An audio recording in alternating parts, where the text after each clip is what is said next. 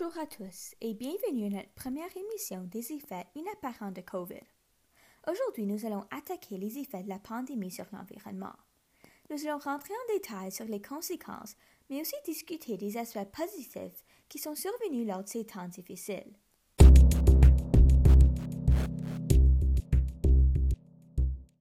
Il est évident que le virus COVID-19 est intervenu dans les vies de tout le monde, et l'environnement n'est pas l'exception.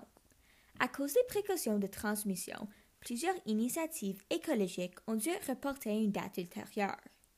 Plusieurs réunions de négociations internationales, telles que la COP26, le Congrès mondial de la nature, la Convention sur la diversité biologique et la Conférence des Nations unies sur l'océan, ont été tous reportées.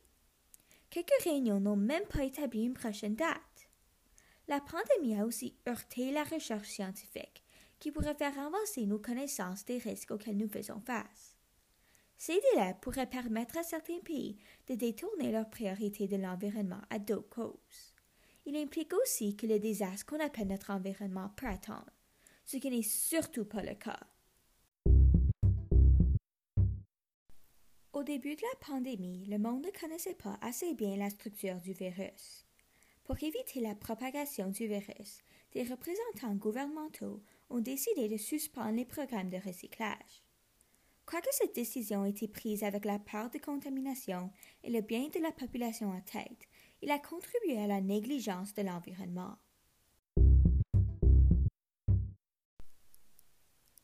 En raison des confinements, les gouvernements autour du monde ont fourni de l'aide financière et ont été cléments à des règles lois qui normalement seraient fixes.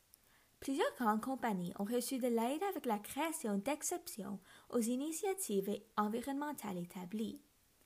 Par exemple, certaines compagnies aériennes ont reçu des diminutions ou même annulations de leurs taxes carbone sur des vols spécifiques.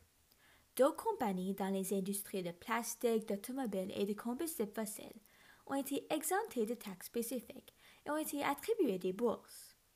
Ces industries appuient un grand pourcentage des émissions de gaz à effet de serre et sont en lien avec les pratiques qui nuisent à notre environnement. De plus, le EPA, United States Environmental Protection Agency, a laissé les grandes compagnies déterminer elles-mêmes si elles respectent les réglementations sur la qualité de l'air et de l'eau. En d'autres mots, le EPA a levé une carte verte à la pollution sans pénalité. La pandémie nous a apporté à nos anciennes habitudes, dit Tom Walker, professeur adjoint à l'École des études environnementales de l'Université de Dalhousie. Nous sommes en train d'effacer tous nos progrès. COVID-19 et ses confinements ont aussi apporté avec elles la perte de plus de 600 000 emplois aux États-Unis dans le secteur d'énergie renouvelable. Un autre grand problème qui est survenu grâce aux pandémies est la déforestation illégale de l'Amazone. Avec le gouvernement brésilien concentré sur le virus, des bûcherons et des mineurs prennent avantage du manque d'attention et se mettent à couper les arbres de la forêt tropicale. En janvier-avril 2020, près de 1200 km de forêt ont été rasés. Pour être plus convenable au pâturage du bétail, ces terres seront brûlées, une pratique qui augmente le risque d'un incendie de forêt.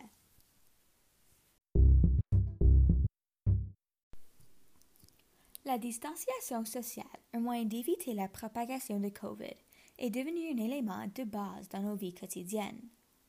Peur de contracter le virus, plusieurs personnes évitent le transport public et pour leur voiture personnelle. Ceci crée non seulement plus de trafic, mais augmente la pollution et les émissions de dioxyde de carbone. En plus, les usines fermées auprès de la quarantaine sont surchargées pour récupérer le temps perdu.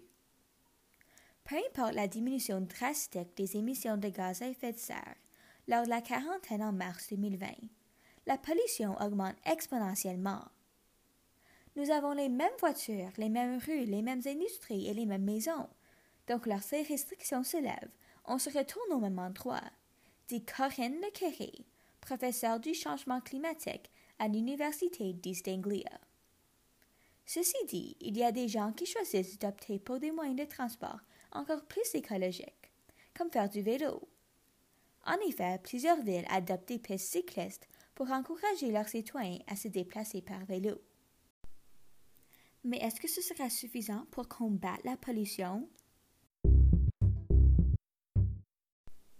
Je crois que je parle pour tout le monde quand je dis que lors des confinements, nous avons commandé plus de plats emportés et plus d'achats en ligne. Nous avons acheté des masques N95 et des masques de table, des gants, des lingettes de Lysol et s'il restait sur les étagères, du papier toilette. Tous ces achats sans passer au gaspillage. Les restrictions face à COVID ont aussi amené un changement total vers la technologie.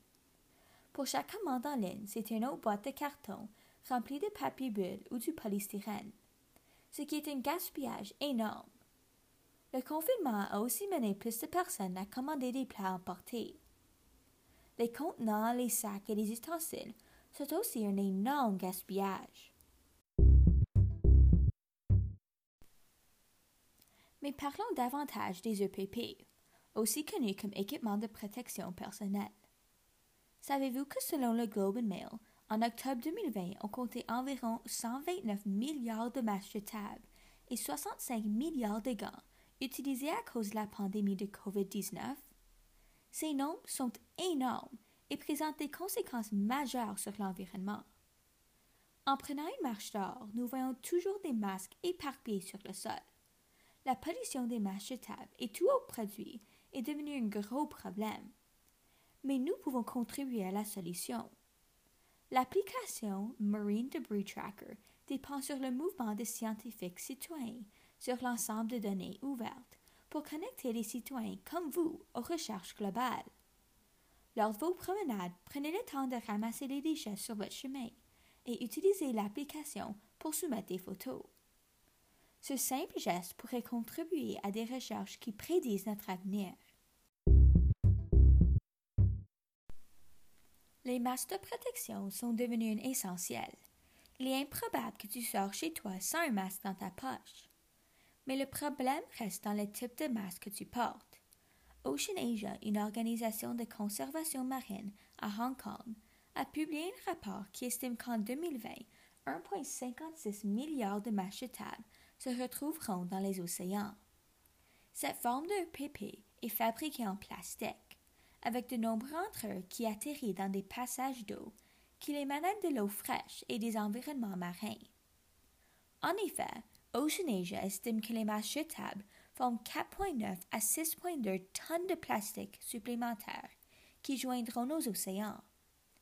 Une fois dans l'eau, les masses prennent environ 450 ans à se décomposer et relâchent des microplastiques lors de ce processus. Les microplastiques sont des petits morceaux de plastique qui polluent l'environnement. Ils menacent la vie aquatique qui constitue une grande portion de la chaîne alimentaire et par effet supportent la survie humaine. Il se retrouve aussi dans des aliments dédiés à la consommation humaine, ce qui soulève plusieurs inquiétudes de sécurité globale.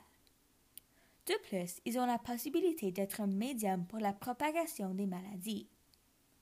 Pour ajouter à ceci, les sangs sur les masques présentent un risque d'enchevêtrement aux animaux.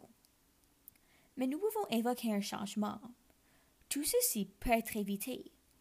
En portant des masques réutilisables et en disposant correctement de nos masques jetables.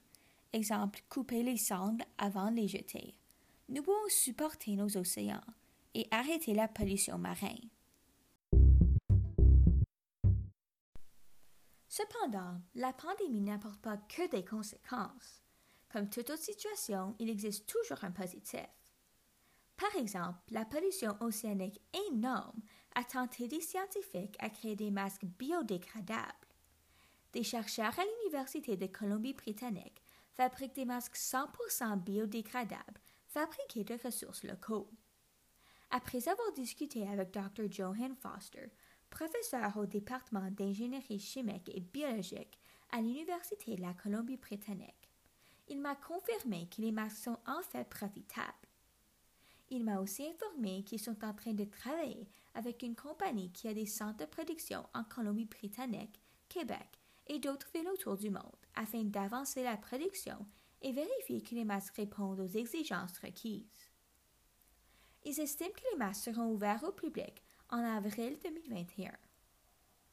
Au niveau de l'adoption des masques dans les systèmes de soins de santé, il a dit que ça prendrait du temps. L'efficacité de la filtration ainsi que la respirabilité et d'autres exigences doivent être vérifiées. Ensuite, il doit y avoir une volonté politique de faire la biodégradabilité un besoin souhaitable. Mais l'avenir semble promettant.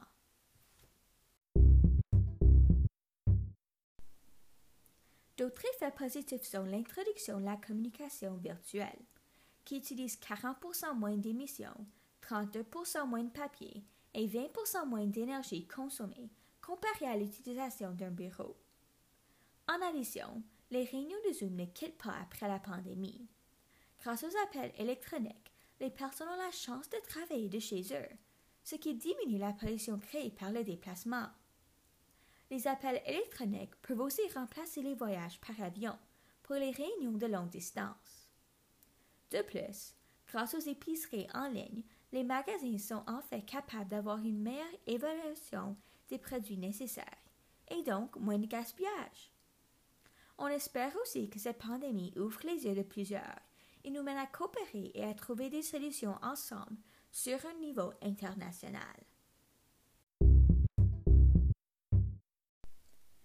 Après que cette pandémie soit terminée, comment ferons-nous pour nous récupérer? Comment est-ce qu'on met en place un plan de récupération qui garde l'environnement en tête? Eh bien, les gouvernements pourraient investir plus de fonds dans le transport public, les véhicules électriques, l'énergie renouvelable et la recherche et l'innovation de nouvelles technologies. Ils pourraient étendre les dates limites des projets de recherche d'innovation pour qu'ils aient le temps de compléter et maximiser leurs bourses. Les gouvernements pourraient aussi continuer dans les pas de plusieurs et promouvoir le transport écologique en créant plus de pistes cyclables. En tant que citoyens, nous pouvons être plus conscients de notre empreinte écologique, réduire nos voyages internationaux en utilisant des rencontres virtuelles comme méthode alternative. Nous pouvons aussi vivre plus simple. Cette pandémie nous a vraiment aidé à réaliser exactement ce qui compte. On pourrait être moins matérialiste, cuisiner davantage et peut-être se tourner vers des repas végétariens. En gros, l'environnement est dans nos mains. C'est à nous de faire une différence. Merci beaucoup d'avoir écouté. J'espère que vous vous êtes amusés et que vous partez plus conscient de l'impact de nous et nos alentours. L'application Marine Debris Tracker sera dans la boîte de description. Et n'oubliez pas d'abonner à notre compte Instagram à effet.inapparent.covid. Une autre fois, merci d'avoir écouté à les effets inapparents de COVID et passez une excellente reste de votre journée.